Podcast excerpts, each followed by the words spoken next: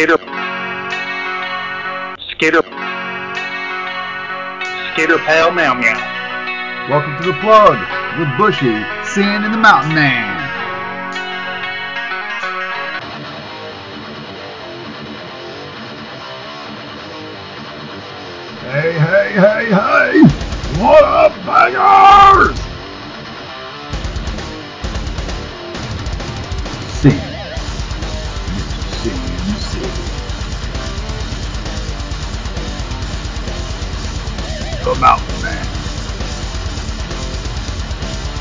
Skater Pal Meow Meow. Welcome to the plug with Bushy, Sin, and the Mountain Man.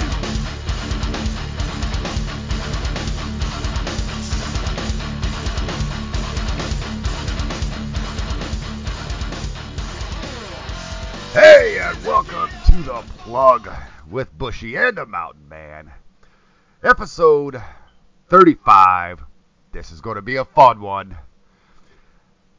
Bushy here, and as always, Mountain Man, how you doing? Skitter pal, meow meow. By God, I cannot complain, brother. What about you? Oh, I am so hungover. So hungover. You're hung. Wait, what? Yeah, yeah, I know. I, I never get hungover. Um, I needed a break this weekend, so last night I went out. And uh, my old bass player has this great band called Underworld. It's a cover band, but man, they bring metal. And I don't mean this new sound that's out there today, stuff like Avenged and such, which I love.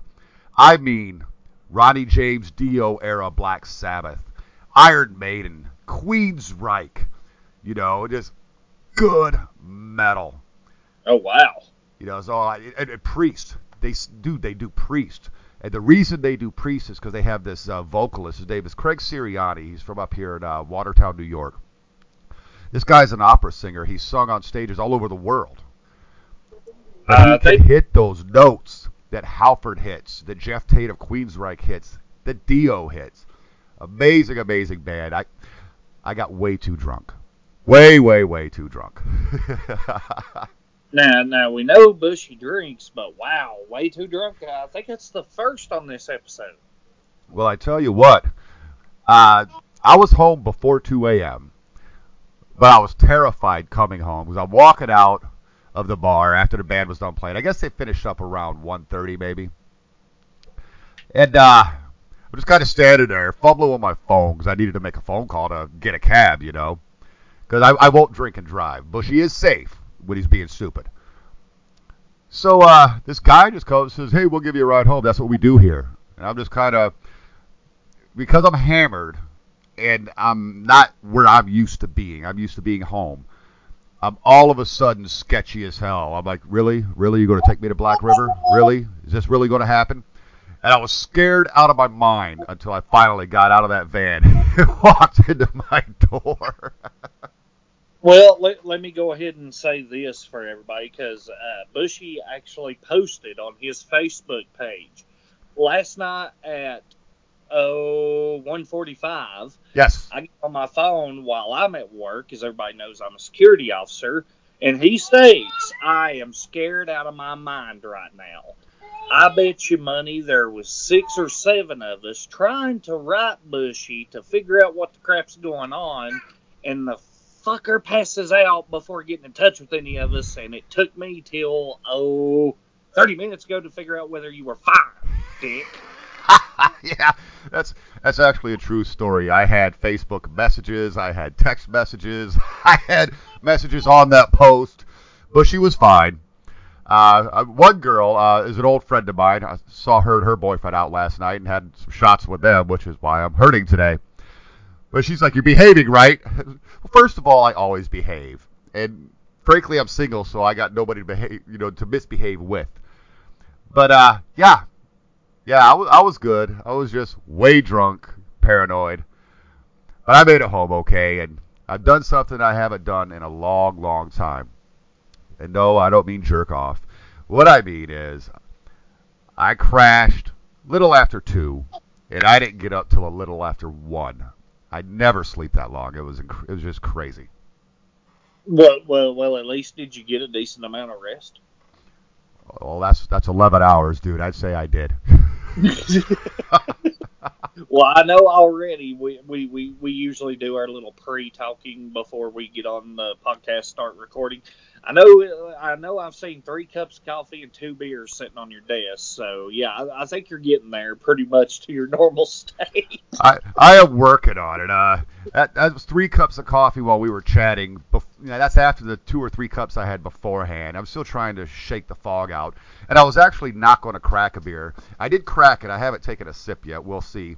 I don't know how to do a podcast without a beer in front of me, so I had to do it.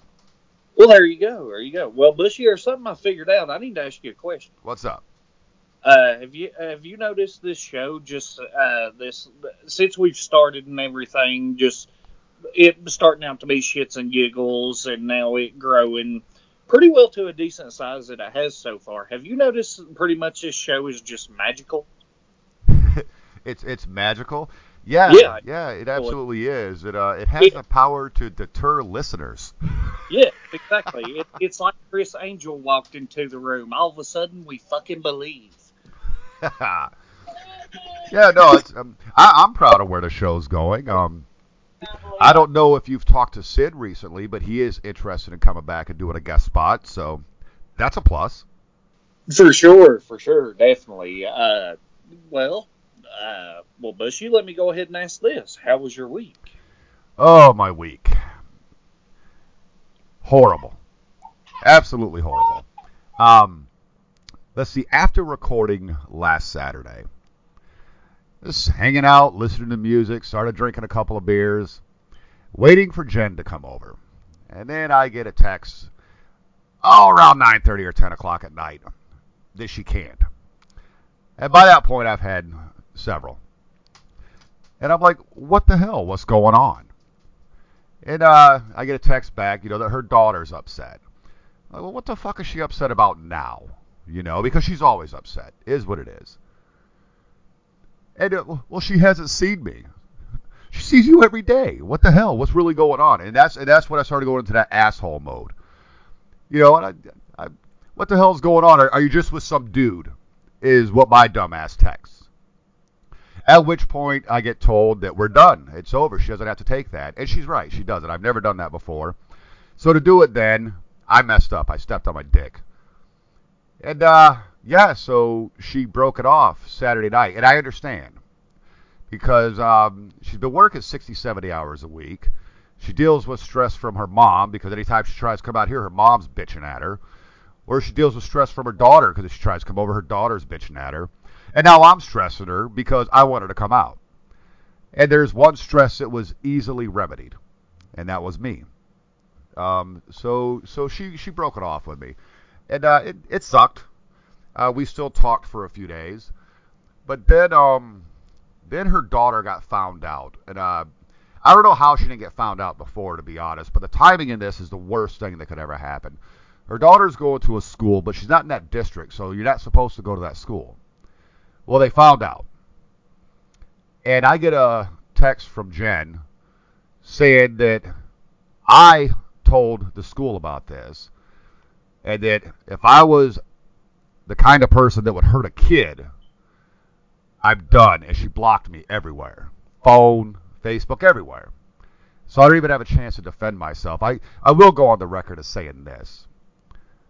Uh uh I did not want this breakup. I love this woman, and there's no way in hell I would do something like that. No way. But it is what it is. The rest of the week, uh, it's, it's been rough. I, I spent Sunday, Monday, and most of Tuesday on my couch. I just didn't move. You know, depression. I um, did my final radio show uh, Sunday night. I, I told told Mr. Green that I was quitting the radio. He uh, told me to take a leave of absence instead. So um, I'm doing that. Um, I'm not going to be on the air tonight as we're as we're recording this. It's a Sunday. I may come back next week or the week after because I've decided I'm not going to let somebody send me down the rabbit hole. You know, uh, depression's a real thing. So you need to you know, get up, pull yourself up, man the fuck up, and move on. And that's what I'm doing. I don't like it, but that's how it is. Work. Work wasn't bad. Uh, the week actually kind of flew by. I got to go do some supervisor training on Friday, which is awesome because I'm constantly asking these guys for more training, more training. That's just how I am. So I got to go do that Friday. It was boring, you know, as any training normally is. But the bitch of it is, I go to lunch at 11 o'clock when I'm at work. Okay, I get up at four in the morning. This son of a bitch didn't end till 12:30. Man, my stomach was growling. I was dying. yeah. But uh, no, work work was okay. I got out right on time and went out with a friend last night. And uh, I, I stayed at the bar. She ended up going home, but I stayed until the band ended. You know, I, I had a good time. I needed it. I needed to get out. Needed to have a good time. And here I am with my mountain man brother, hanging out doing this. How was your week? My week, oh Lord, started out shitty. I can't state why because of work. Same old stuff, different day, drama. Basically, it's it's fixed now, but at the same time, still sucks. Uh, as for that though, home, everything here, little mountain baby, growing like a weed right after his birthday, still same. Except me and Jessica, Mountain Lady, had to take him to go get his one year old shots. Nice. Well, I am now. I, I, I've never had a problem with vaccination at all because I understand it. Yeah, you want to vaccinate your youngins for them to be healthy, hopefully not to catch this shit. Sure. Understandable. Next time my wife can go by herself to have his vaccinations, and I'm going to go hunting, fishing, or something for the rest of the damn day for now on. Because by, when we got him home, he's he was acting kind of himself, but not really. But the next day, he got a temperature, couldn't hold no food down, absolutely nothing, sick as a little bitty puppy. Yeah. Could not stand it. I, I I've I've come to the realization as a father, it, it, it sucks watching your youngins hurt. It really does. It, you hate them being sick, whole nine yards. Absolutely. But he got sick as a dog. But what what's weird, right as he went to bed, his fever broke. He slept all night long, didn't move, didn't make a peep. Me and Jessica all day long that day was absolutely run to death. I bet. Trying to trying to keep up with him, help him feel comfortable, everything that we could. Other than that, uh, regular work week, normal, fine, good job, not nothing bad. Luckily, luckily where I work at the site I'm at, we we don't have that many problems being a security, so we don't have to deal with too too much drama. Um, Granny Granny Clyde, Granny E, still the same. They're both still kicking.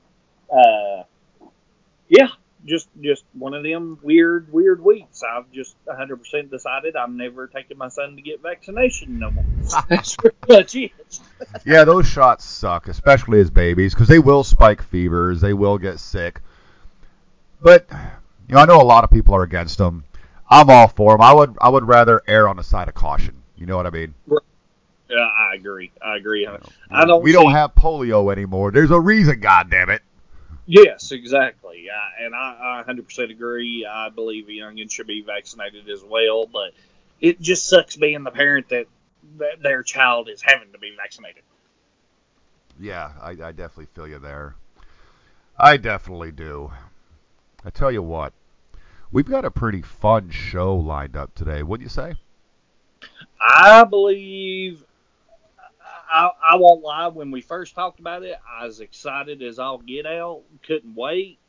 And I've sat here and went through everything we discussed we're going to go over. And the more I've read, I won't lie to you. There's one or two things that's going to come from this episode. We're either going to get a shit ton of the fans either liking us, or we're going to get all the haters that hates this band hating us. Well, we're, we good. got two listeners, so guess what? Whoopty freaking do. right, right. That's right. And uh, what we decided we were going to do this week is, um, it is actually perfect timing because I'm not in the Christmas spirit right now for obvious reasons. So we were going to stray from our Christmas at the plug. I believe we're going to come back to it next week. But this week we decided to wish everybody a Merry Kissmas. That's right, the plug with Bushy and the Mountain Man. We're going to do our first Kiss episode. And I'm I'm kind of excited because what the Mountain Man proposed was interesting and turned out to be difficult. He wanted Yes. to talk about uh, deep cuts.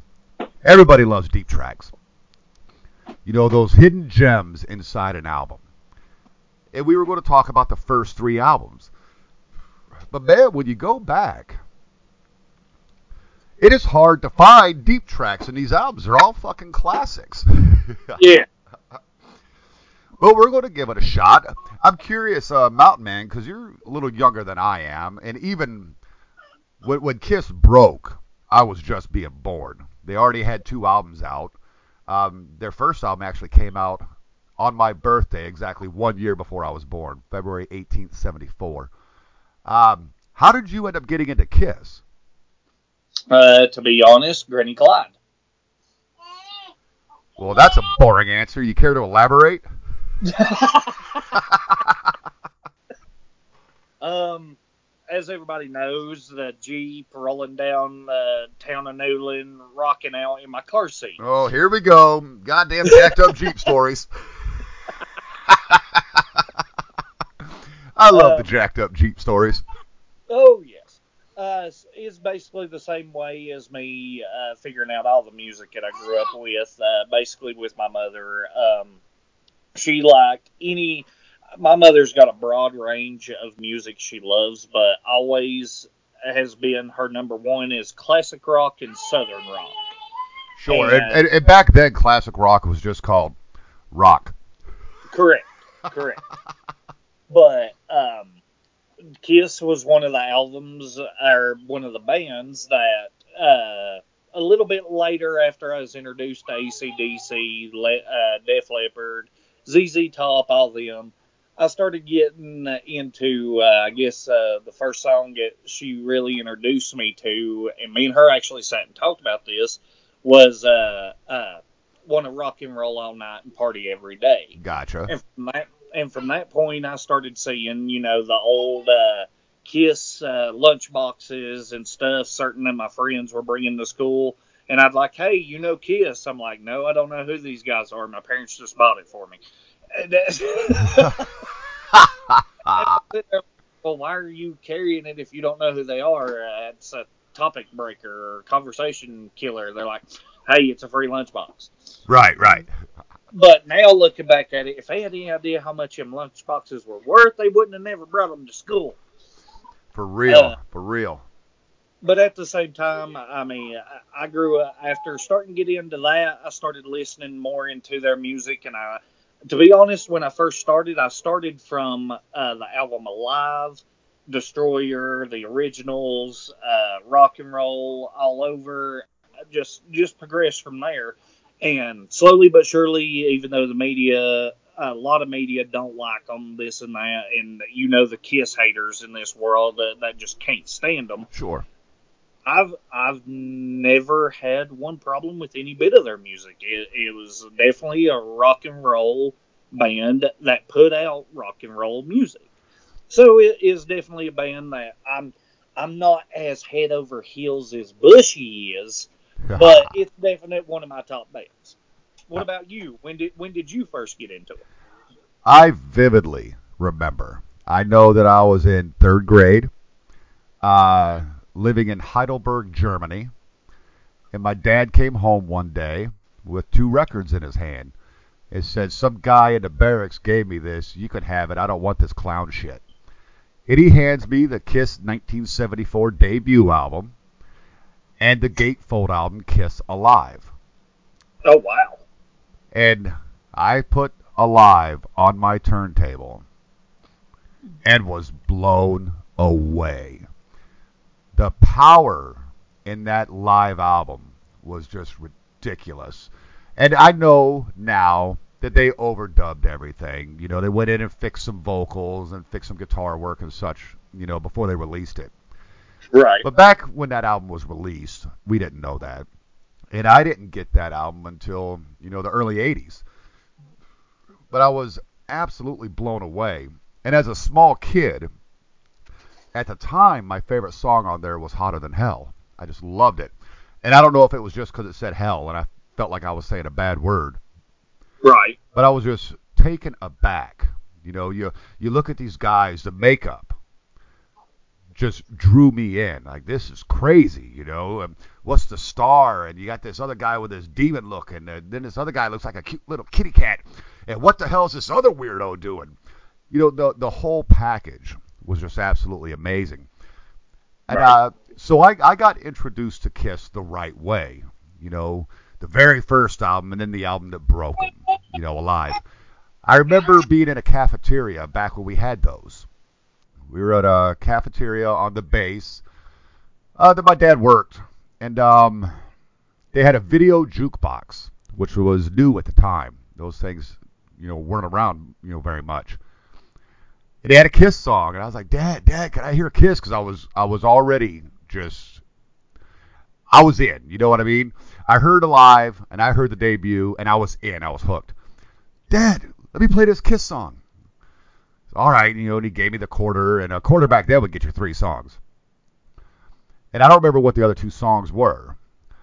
I do remember the song that I picked those, uh, Heaven's on Fire, because that's the album that was big. And I remember seeing flyers out that Kiss was actually playing in Nuremberg, and I was begging my dad to take me. It didn't even have the makeup on anymore. But as a third grader, you, you watch the Heavens on Fire video. I Yes. was actually embarrassed. it was just laden with sex. Beautiful women, boobs pushed up, falling out, men all over them. I, I was instantly mortified, but instantly gratified. I've been a fan of this band since third grade. They are my all-time favorite band. It's the one band that grabbed me in a way that no other band has. I like a lot of music, but Kiss is my go-to. Whether their albums flopped or were commercial successes, I like every album. There's something I can find on every album. There's some that I think are shittier than others. But I tell you what, they never disappoint me. Never, never, never. Absolute favorite band. Yeah, you're you're one of them that has actual Kiss action fi- or dolls, as I call them. You say action figures. I actually don't. I did. I don't know what happened to them, but I do have a. Uh, oh, I guess my Gene that sits above me is 12 to 15 inches tall. One of them Todd McFarlane things. Uh, him holding the bass. It's from. Uh, looking at his outfit, I want to say Destroyer. Could be Love Gun. I'm not sure. But uh, yeah, yeah, I'm a, I'm a huge fan, and um, we could we could spend hours talking about everything, but we're going to we're going to concentrate on 74, 75, right?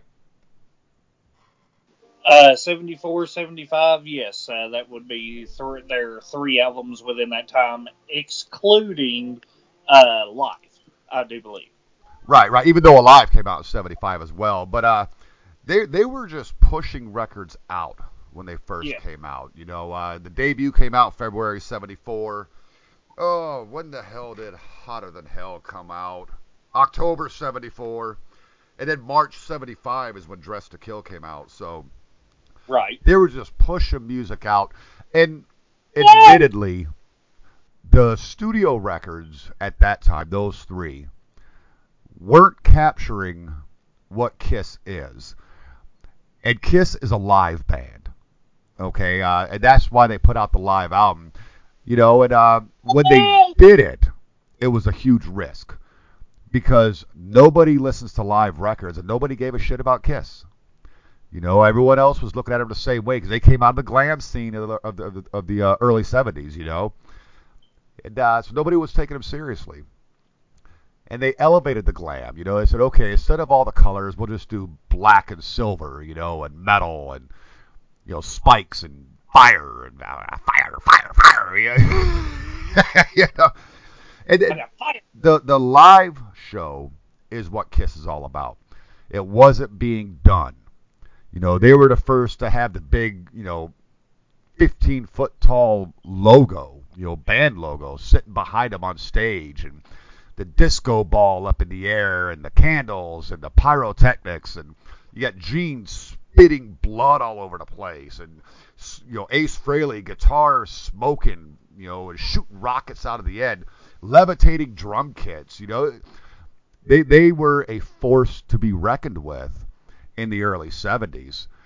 And um, I got laughing when you said deep tracks. Those first three albums are classic. I don't Yeah. know how many deep tracks we're going to be able to come up with. That that's what I was afraid of. I think I shoved my foot in my mouth, uh, pretty much when I said deep tracks. I think you did because uh, the debut album, like I said, released February 18th. That's my birthday. Uh, 1974, a year before I was born. Um, mo- most of it was written by uh, Gene and Paul, and uh, in fact, most of that was written by their, you know, when they were with their other band, Wicked Lester. Ah, Jesus Christ! Almost every song on this album is a classic. Most of it was on Alive. You know, so Correct. so how how do we find a deep track on the debut? Well, to be honest, I mean, I've sat here. I, I'm like you. It is very, very hard to find a deep track at all because I even done some comparisons with Alive and all this, and I mean, the only the only way I know to even come with a deep track is basically meanings and basically what what the what the actual feelings from the song and stuff to make it into a deep track uh, that was not so much famous as 90% of their hits. yeah, because uh, that debut album, like I said, almost all of it was uh, they were staples at a Kiss concert. Um, for me, I can only come up with uh, two. Um, and one of them is a song that I have always liked. Always liked. It was actually depressed that it was not on Alive. But in 1996, they released an album called "You Wanted the Best, You Got the Best," and uh, on that album, which was had a few songs, and the rest of it was just an interview because the you know the original members were getting back together. Um, but they finally released a cut track from that live sessions recording, you know, and uh, Really? That's the song that uh, you know Paul Stanley had written called Sunday Driver, and it later became what you're about to hear right now, the classic Let Me Know.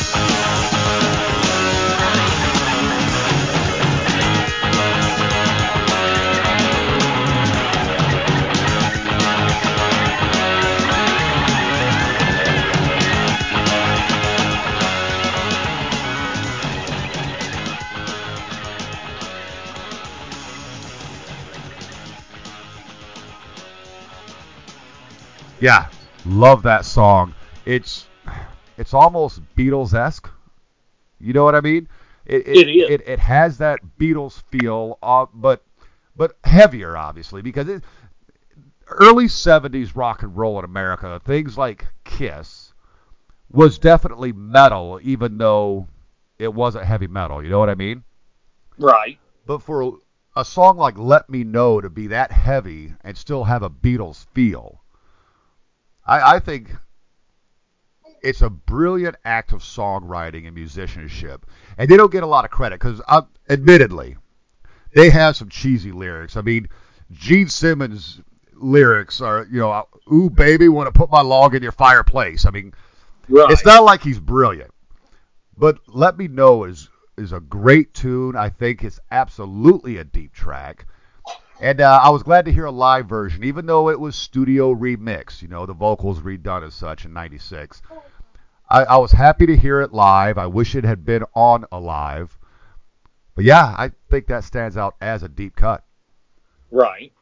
Um, just as a little uh, fact, did you know a band called Firehouse yeah, from North Carolina, actually, or a glam metal band, actually takes their name, uh, got their name from the song Firehouse on from the first album. That uh, and the reason why it's well known because of Gene Simmons doing the fire breathing on stage during a live concert. Nice, nice. That's absolutely, uh, absolutely interesting. Uh, We're talking about the hair metal band of the '80s, right? Correct. Love that band. oh, so so what, what do you think of as a deep track when you're thinking of this debut record?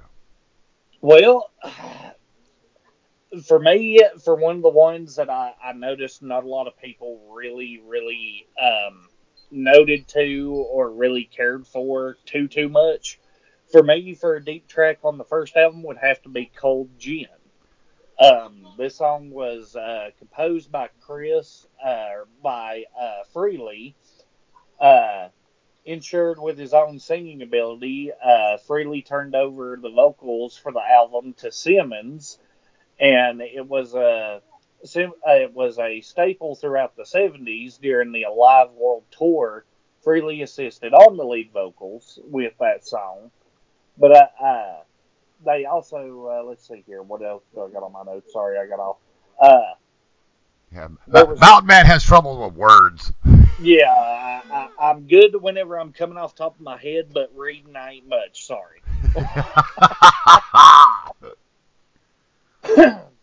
Um, but there was a uh, Kiss tribute band from Los Angeles named after the after this classic song, featuring Tommy uh, Thayer as Frehley, Jamie Saint uh, James as Criss, Chris McLa- McLaurin as Simmons, and Anthony White as Stanley.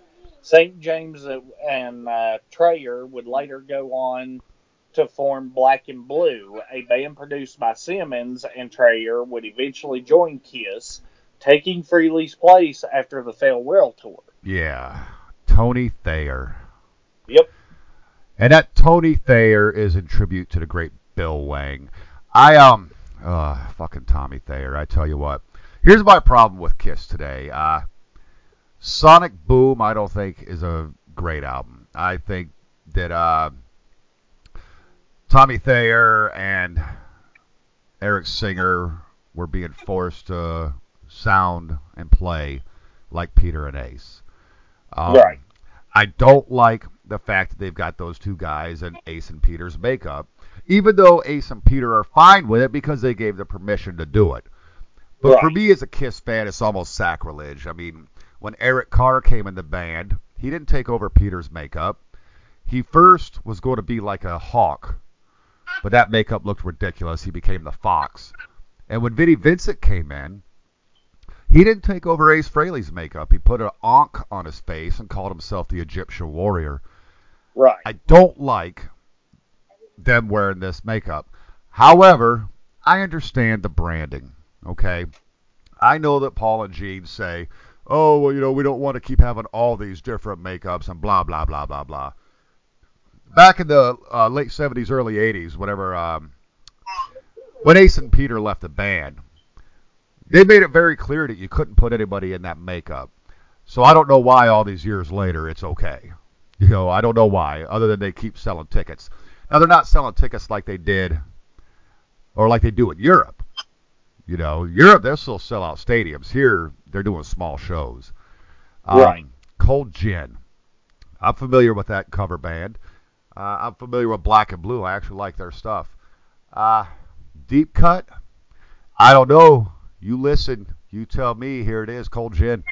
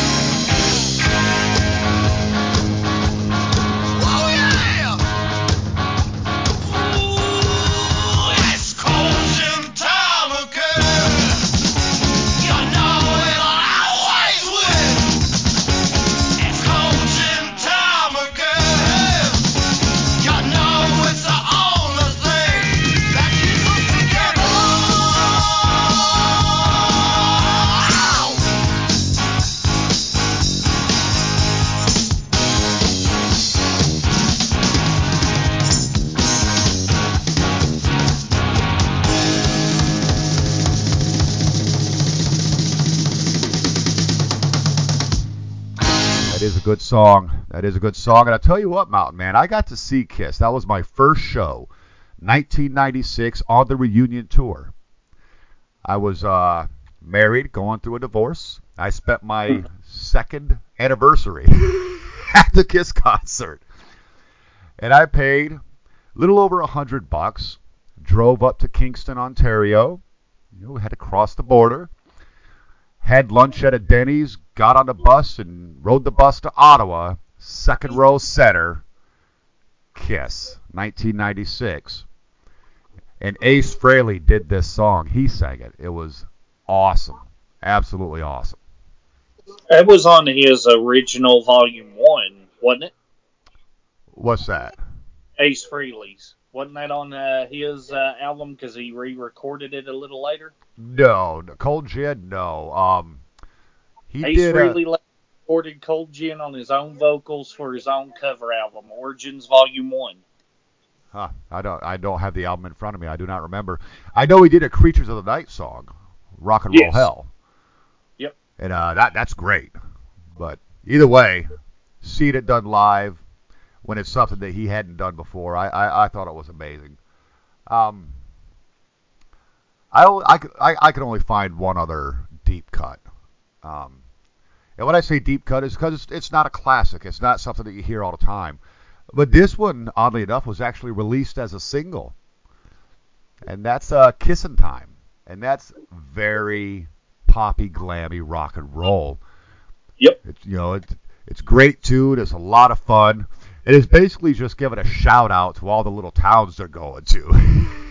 Right. you know, we went kissing in Cleveland or Cincinnati too. Right. I love that shit. Here it is, kissing time.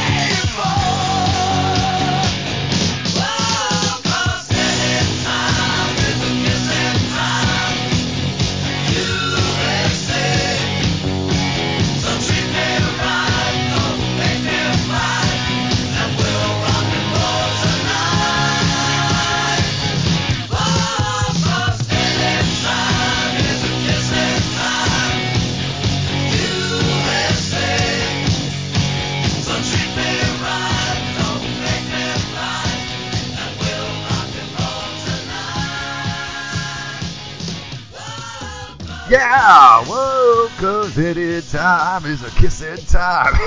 Right.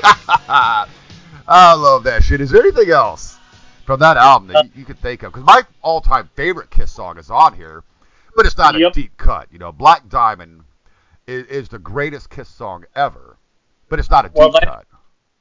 That's to be honest, the in my personal opinion, yes, it's popular, but I think honestly, when they first wrote it, I honestly think that that, was what was, in their opinion, going to be one of their deep cut songs. That was actually my next pick. I know it's the best one. I agree, one hundred percent. But at the same time, with Stanley singing on it and the acoustic guitar, and after he yells "hit it," I mean, dude, that that that wasn't something as known as common back then for rock and roll 100%. So, I mean, I think he was trying to, to I guess, uh, uh, expand the envelope a little bit, I guess you could say, broaden it to, to get that song out there. But I don't think they realized that song was going to skyrocket as high as they did. I don't know. I know that it's how they close their shows, man. It's how they've been closing their shows for 40 years. You know, before they come out with the encore. It, it, it it's an amazing thing to see live. Okay, uh, Peter Criss is arguably the best vocalist in this band. Um, he's not my favorite member, but he is my favorite singer. I love that raspiness to his voice. It's very Rod Stewart, if you know what I mean. But the the contrast in vocals between Paul opening it and then Pete just killing it from there on out, and those screams, Yep. those screams in the background, while you know while the other three are up front, you know, doing the harmonizing on the Ooh Ooh Black Diamond. No. Pete just brings he brings metal. If you Yes. ask me, that that that is such a heavy heavy. You know what? Fuck it. Kiss Black Diamond.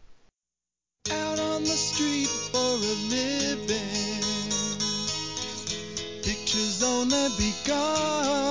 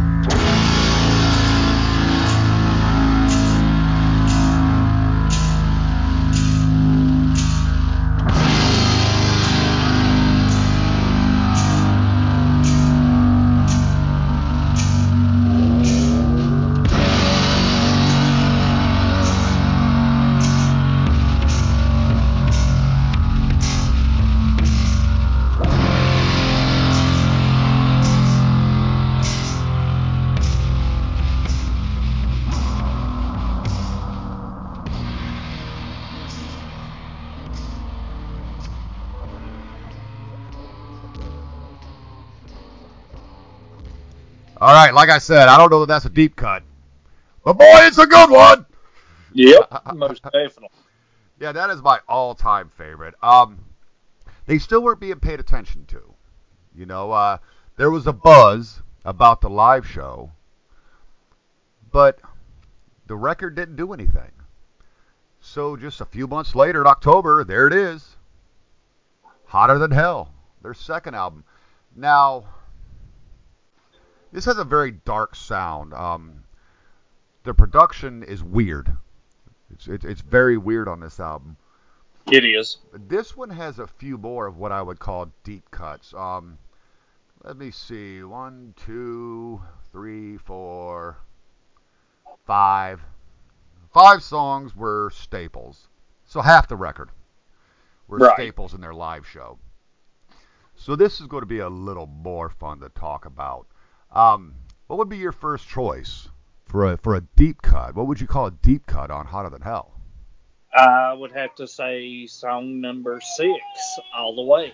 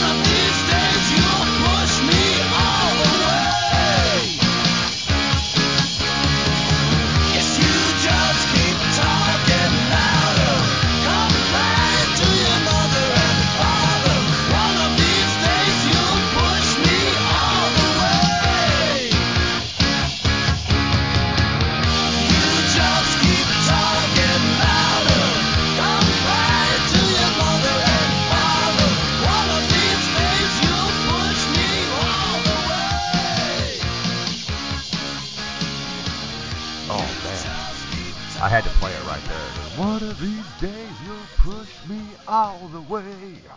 Right. Yeah, it's absolutely a deep track. Um, I, I thoroughly enjoy it. Those first three albums, though, I I like every single song off of these first three albums. But I I agree all the way. That, that's a great one. That's a great one. Um, always liked uh, uh, third track side one, going blind. That one is a good one. It's really, really good. And uh, listen to this bass. Gene Simmons is a much better bass player than he gets credit for. Check it out right here.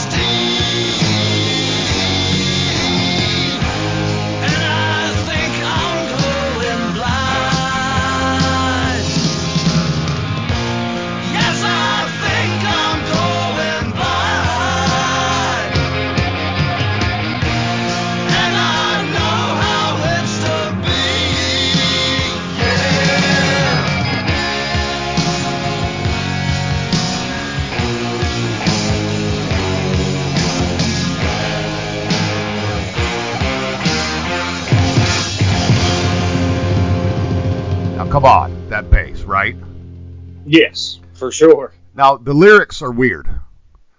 You know, I don't understand. Uh, I'm 93, you're 16, but it's still a great song.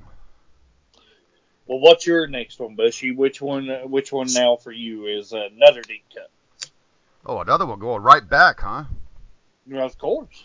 All right. Um, probably Strange Ways. Sung by Peter Criss, Gene Simmons. Good. Love it. Love it, love it, love it. This song was actually written by Ace. Um, weird, heavy, dark. Great way to close the record. It's the final uh, song on track two, or uh, side two. Um, absolutely brilliant. Fuck it, let's play that one too.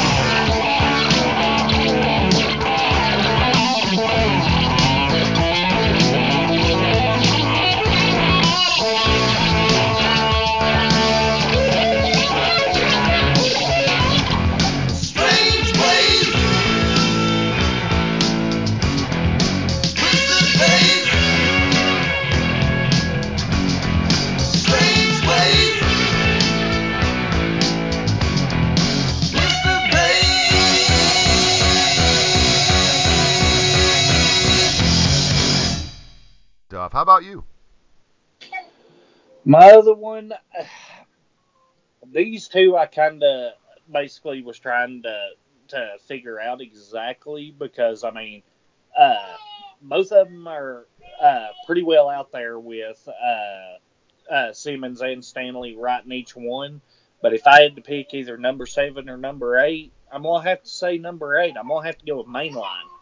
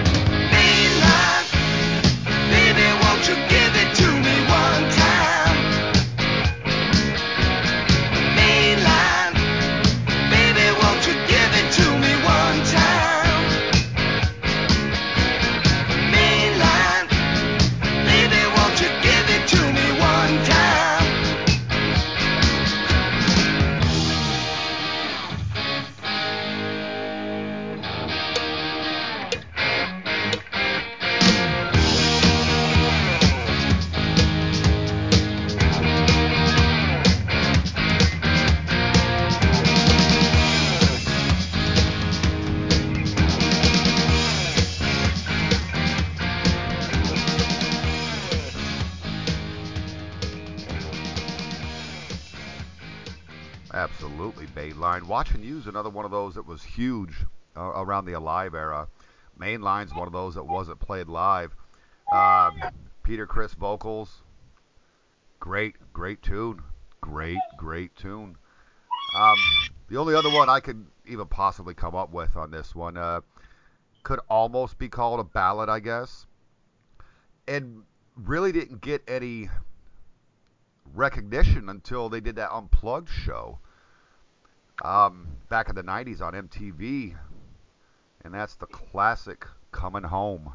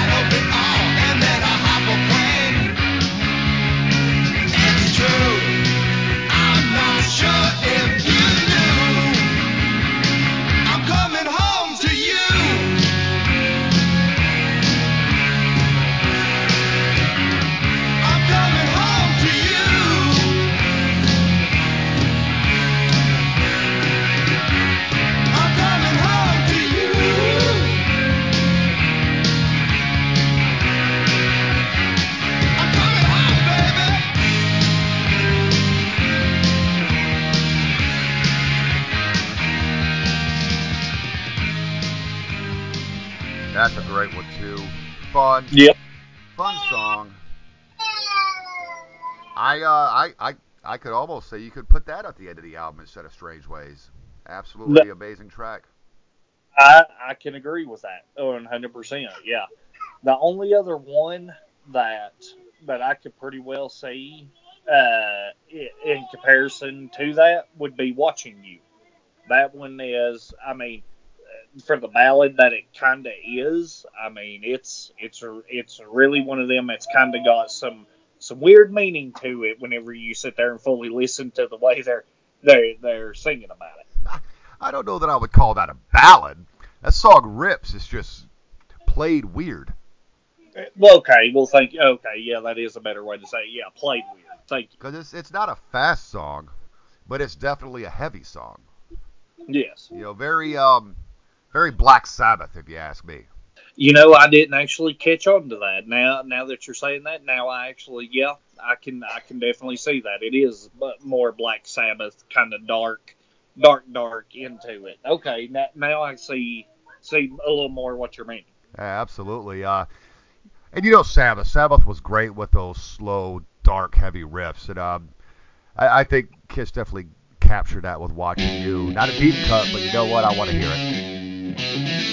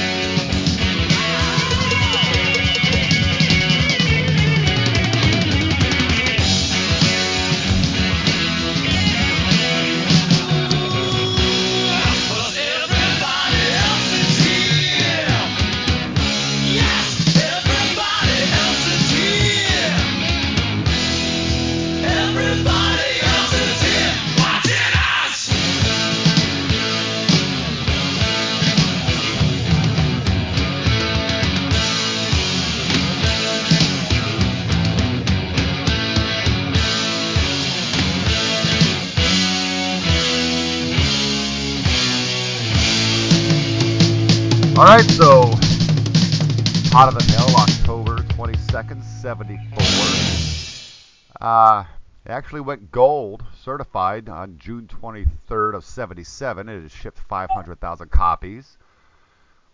So, uh, and it has those live staples, man. Got to choose, Parasite, Hotter Than Hell, Let Me Go, Rock and Roll, and Watching You. Still, uh, it, it took a while for these records to catch on. They weren't hitting the way they thought they should. So they turned right around. You know, release an album in October 74, release an album in March 75. A month after I was born, almost to the day. It was released March 19th. And um, Neil Bogart actually produced this. And Dressed to Kill, the third studio album, if you ask me, this album is the Peter Criss show. Uh, yes. Not necessarily because of his vocals, although, like I said, he's probably my favorite singer in the band. But the drumming on this album is ridiculous.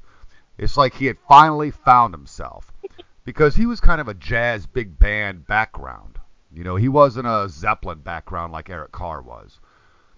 But this album, he really came into his own and he shines, absolutely shines. So no matter what songs we're going to talk about here, we know there are going to be some stellar tunes and some stellar Yes. drumming. For sure. Now, uh, yeah, some of these are absolute staples, but not nearly as much as the uh, other albums.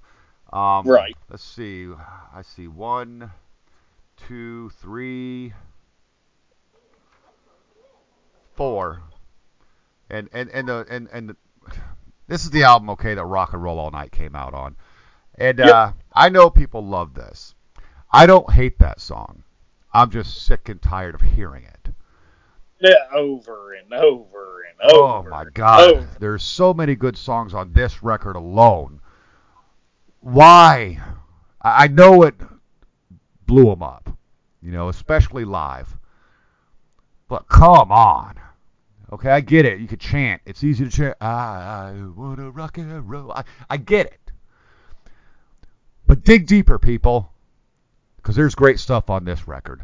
And Dress to Kill of these three, because the debut, man, that's that's strong. That's strong for me. Dress to Kill might be my favorite of the three. I guess it depends on which day of the week it is. So, if you ask me, this is loaded with deep cuts. Loaded. Um, DJ's giving his opinion. He's agreeing. We're listening to it right now while we're talking. nice, nice. uh, my number one deep track on this. Uh, I, I love the guitar work. I love the drumming. Peter's voice is redonkulous. Redonkulous. Look at that, Bushy said. Redonkulous. But that'd be uh, fourth track, side one, Getaway.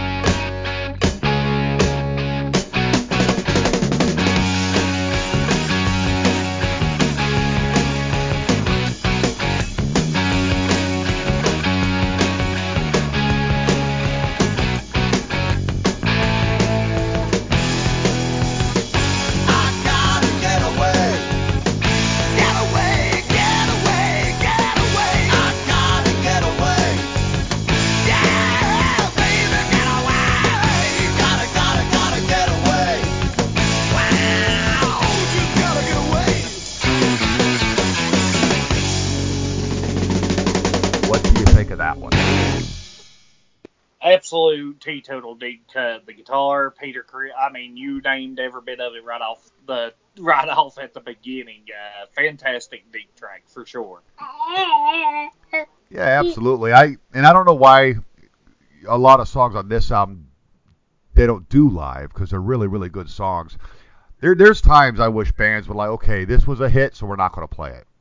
I, I wish they would do that. And Kiss has a lot of songs that were not hits that they should play. For sure, for sure. Well, my number one, I'm gonna have to say this one with Simmons, him actually writing it and leading vocals on it. Yeah, and it's of course Gene Simmons in his old normal style, "Ladies in Waiting."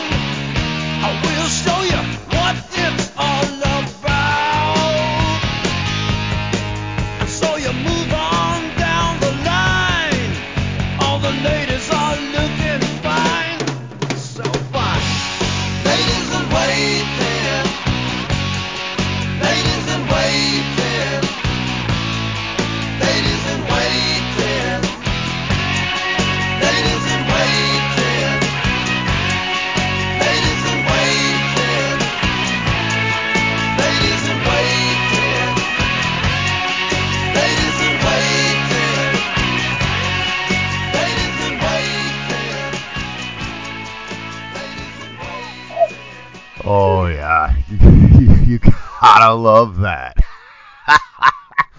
He's such a man whore. and that's Well- all it's about is to lie to women he's waiting to bang. Well, is- how many women would line up for you if you had a tongue as long as his? Oh, yeah, that's that's true. That's true. but I can't sing or play bass, and my guitar skills aren't really that good, so it is what it is. But you know what? There are uh, there are other great tunes on this album, man. Um, like for example, Two Timer.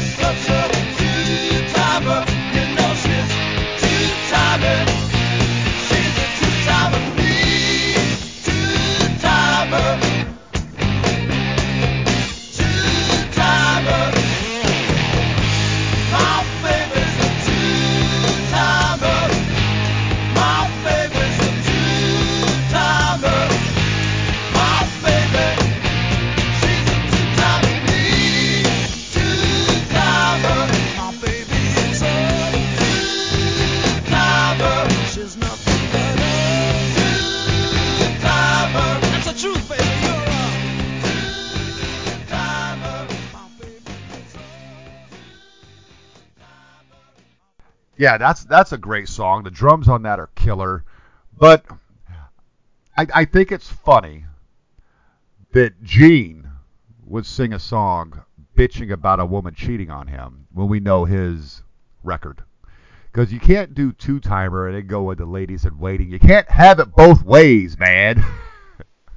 Hey, he's uh, you, you know they always thought they were gods. Uh, apparently, it can't happen to them, but they can do what they want. I guess so, but I love that line. Uh, just call me a three-time loser. That's all I'll ever be, because my baby's such a two-timer. You know she's a a two-timing. Uh, she's a two-timing me. Yeah.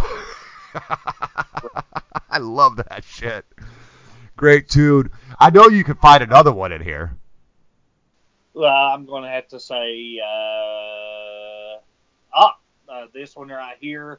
And on two timer, whenever you said a moment ago, you was talking about uh, the uh, uh, drums on uh, two timer. Yes, sir. That was, that was one of the best songs that I believe I have ever seen. Definitely done by uh, uh, his drum work for sure. That's one of the best ones, best ones in my opinion on the whole album for that. Telling you, But I'm- man, Dressed to Kill is the Peter Criss show. Yes, sir, it is 100%. I'm going to have to say number five, brother, with Rock Bottom, with the with the lyrics of them talking basically about hitting rock bottom. Yeah, that's one of the one of the definite deep cuts uh, that they perform, in my opinion, on that one for sure. I uh love the song. I don't know that I would call it a deep track, but especially the studio recording. I love that uh kind of acoustic intro. Um they shortened it greatly for the live record. They shortened it greatly for the unplugged episode on MTV. But you know what? Because I dig it, here you go. Rock bottom.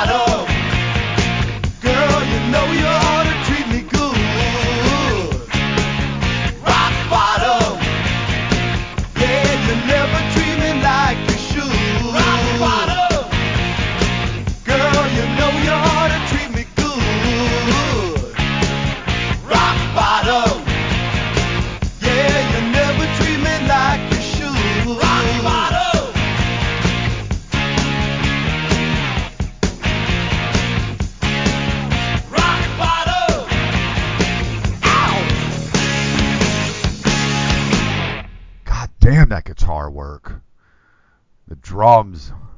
That great, great tune, great tune. And Paul Stanley, I mean, he's obviously the voice of Kiss. That that's a that's a killer fucking track. Again, I don't know if it's a deep cut, but man, it's good. Um, love her all I can.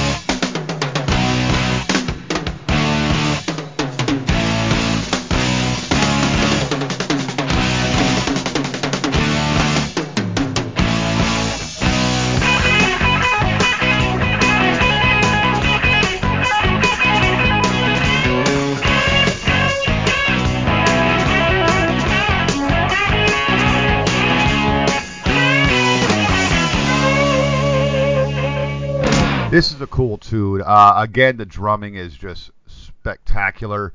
This is Paul Stanley arrogant. This is him. I will do anything. You know what I mean? And, and he does this uh, uh, uh, previously in a record too, which is also a deep cut if you ask me. But uh, I, I love the message. You know, the things that make her mad, the things that make her sad.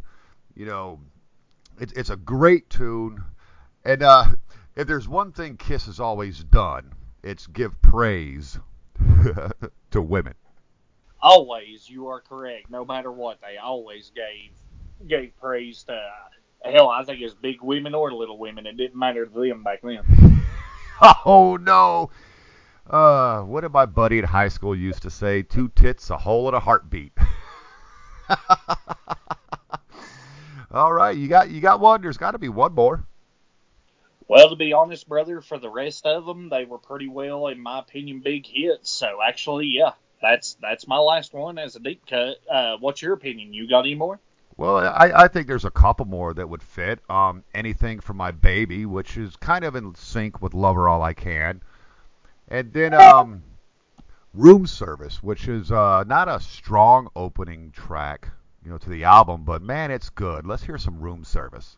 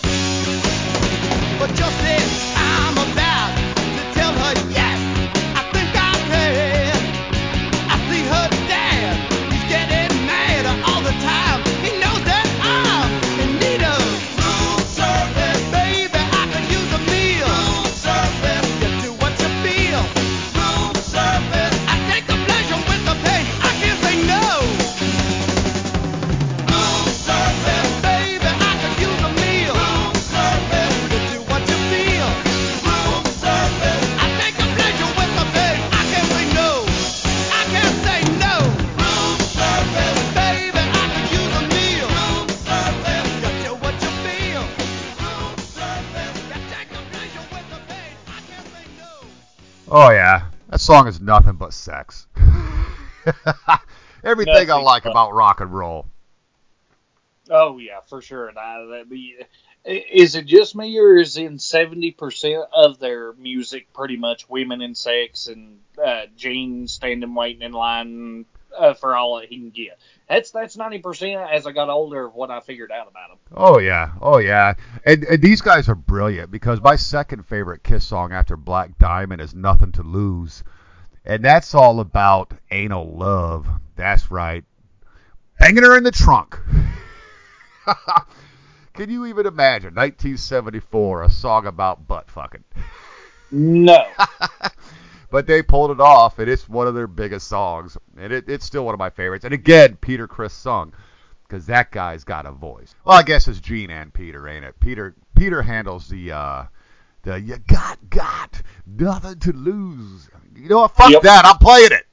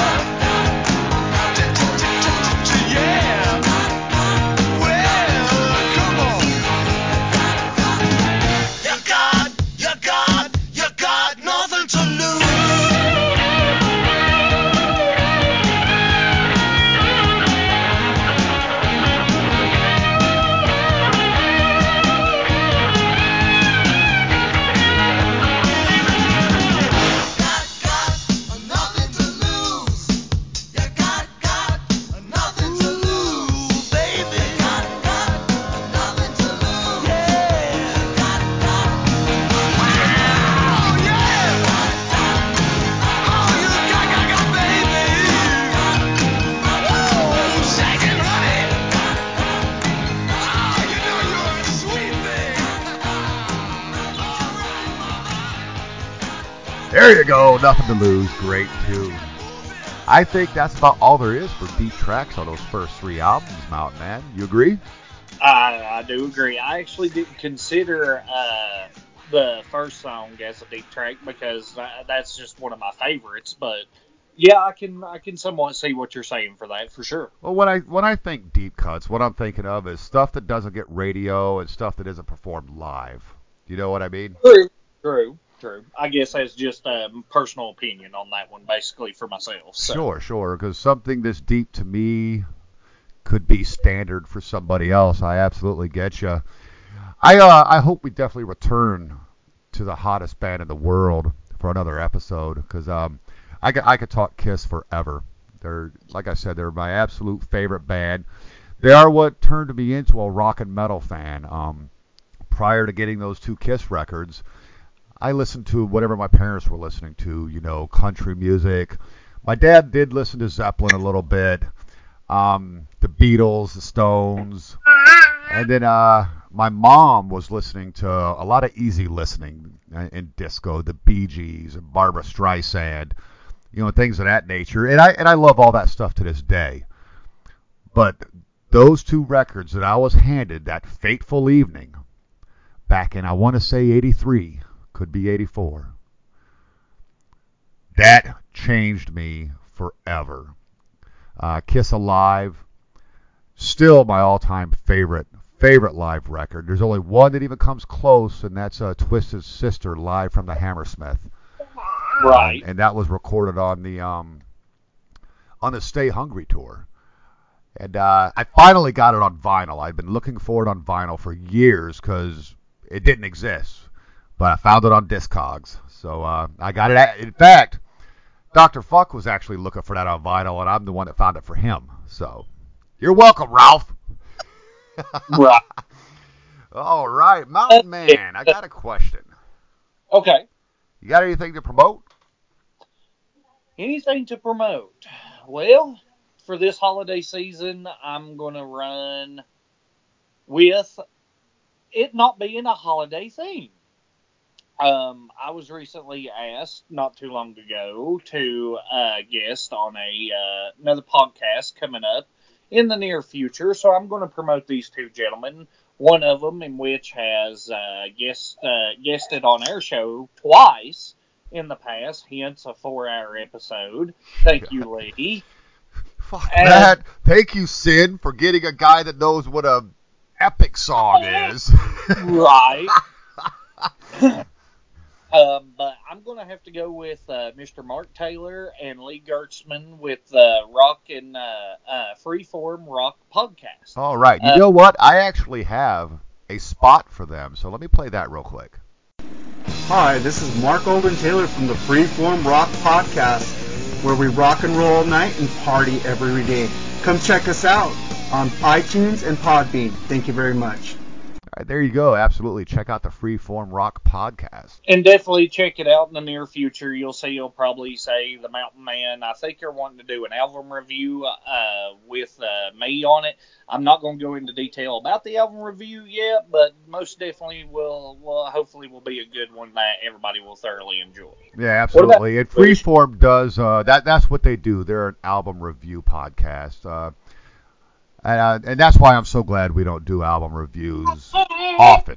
I do enjoy doing them, um, but I'm glad Oh, we don't do them often because there's so many shows out there that do them better than we ever could, if you ask me. Oh yes, You know, and Yeah. of course the gods of that are rock and metal combat.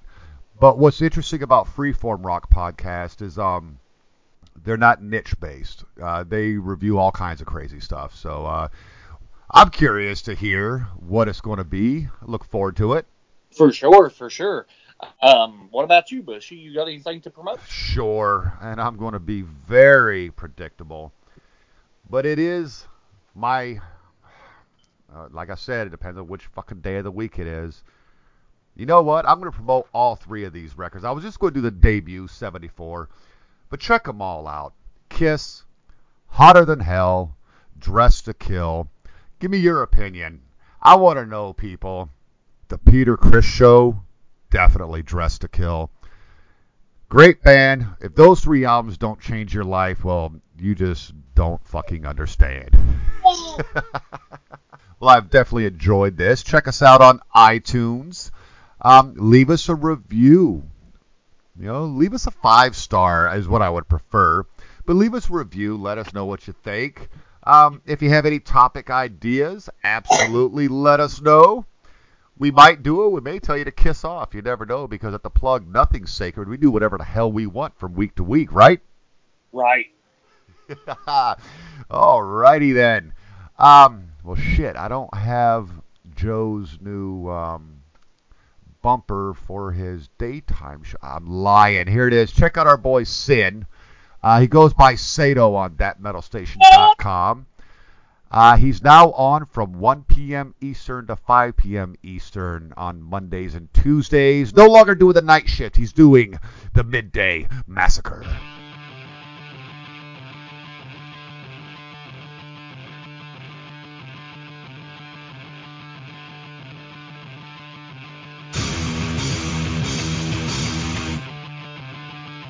Hey there, metalheads. This is your boy DJ Sada reminding you to come check me out on my new time slot with the Midday Massacre every Monday and Tuesday from 1 p.m. till 5 p.m. Eastern Standard Time, only on thatmetalstation.com.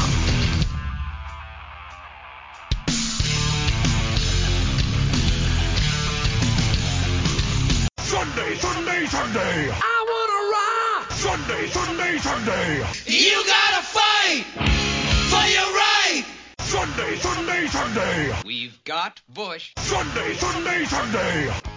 That's right, bangers. Cold beer, hot women, loud music, and copious amounts of hairspray and spandex. Every Sunday, 9 p.m. Eastern, the Big Bushy Power Hour is the biggest party on that metalstation.com.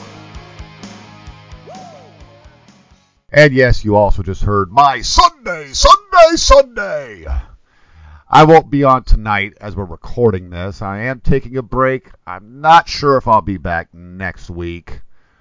But rest assured, people, Bushy and his Power Hour are coming back to that metalstation.com. And the plug is forever moving forward.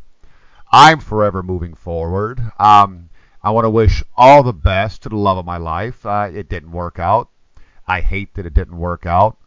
I will never say anything negative about you. I think you're an absolutely amazing woman, and I hate the next guy, just so you know. I hate him already. But good luck with you. Good luck in the future. And know that I always love you.